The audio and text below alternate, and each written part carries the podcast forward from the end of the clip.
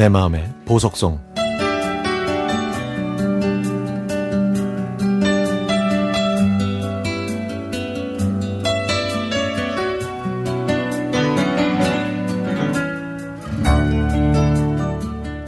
외출하고 돌아왔더니 인터넷으로 주문한 택배가 현관 앞에 있었습니다. 일단 먹을거리들부터 냉장고에 넣고 나머지 물건들을 정리했죠. 넉넉히 채운 냉장고와 수납장을 보니 앞으로 한동안 장볼 걱정은 안 해도 되겠다 싶어서 마음이 든든했습니다.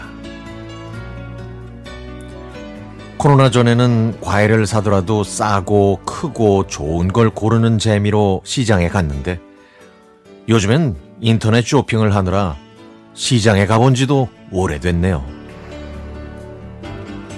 클릭 몇 번으로 필요한 물건들을 집까지 배달해주는 편리한 세상이지만 가끔은 어릴 때 엄마 따라갔던 시장 풍경들이 생각납니다.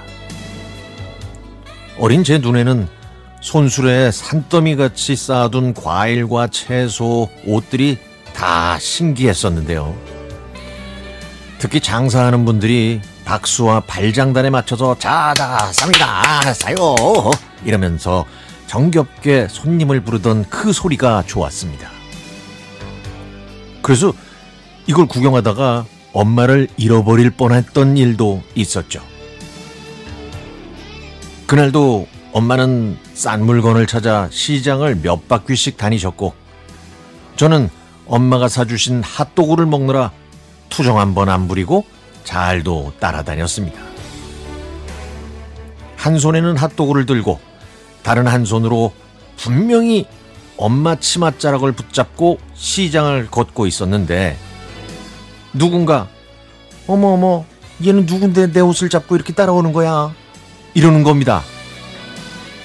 고개를 들어서 보니까 어머나 어머나 어머나 어머나 어머나 엄마가 아니었습니다. 분명히 꽃무늬 치마에 장바구니까지 엄마랑 똑같았는데 제가 그만 한눈을 팔다가 엄마를 놓쳐버린 거죠.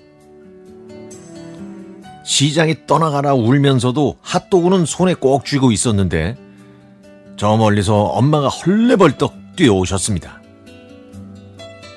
엄마를 찾았으니 다행이다 싶어서 다시 핫도그를 먹으려고 하는데 엄마는 저를 안고 우셨습니다. 예, 엄마 손 놓지 말랬지. 핫도그는 그렇게 꽉 쥐고 있으면서. 엄마가 우는 게 무서워서 다시 울음이 터지려고 할 때 엄마는 집에 가자고 하시면서 저를 업어주셨죠. 무거운 장바구니를 들고 저를 업은 엄마가 얼마나 힘들까 하는 생각은 못했지만 그때 엄마 등이 얼마나 포근하고 따뜻했는지 그것만은 생생하게 기억이 나네요. 한참을 가시던 엄마는 이제 엄마 손잡고 걸어갈까? 라고 하셨지만 저는 못 들은 척 했습니다. 집까지 꽤 멀어서 버스를 타면 좋을 텐데 엄마는 저를 업고 걷기만 하셨죠. 그렇게 아끼신 돈으로 시장에 따라온 자식들에게 간식을 사주셨던 겁니다. 저는 엄마의 냄새와 엄마 등에서 느꼈던 기분 좋은 흔들림에 잠이 들고 말았죠. 그때 엄마 손을 잡고 걸어왔으면 얘기도 많이 하고 노래도 불렀을 텐데 자느라고 엄마와의 추억을 만들지 못한 게 아쉽네요. 엄마와 함께 시장에 오래오래 같이 다니고 싶었는데 그렇게 못한 게 늘 죄송하고 안타깝습니다. 옆에 계실 때 한 번이라도 더 얼굴을 보여드리는 게 효도라는 걸 그때는 몰랐네요.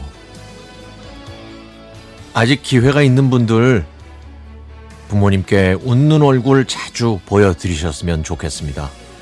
나중에 후회하지 않게요.